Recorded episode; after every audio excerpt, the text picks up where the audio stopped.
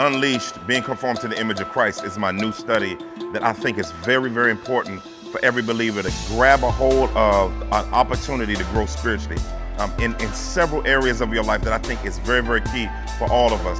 In this study, we're going to talk about being grown by the gospel, faith and repentance, the role of suffering and sanctification, grown by the word of God, prayer, and overcoming strongholds. Why wouldn't you invest your life into growing spiritually by grabbing a hold of this opportunity? And I think this is core Christian stuff. And I believe because of this resource that you're going to experience things that you've never experienced before in you utilizing with precision and commitment what it means to pursue holiness. So jump into this Unleashed series and pursue holiness, without which no one will see God. And so I'm excited to be with you for the next six weeks. Let's get at it.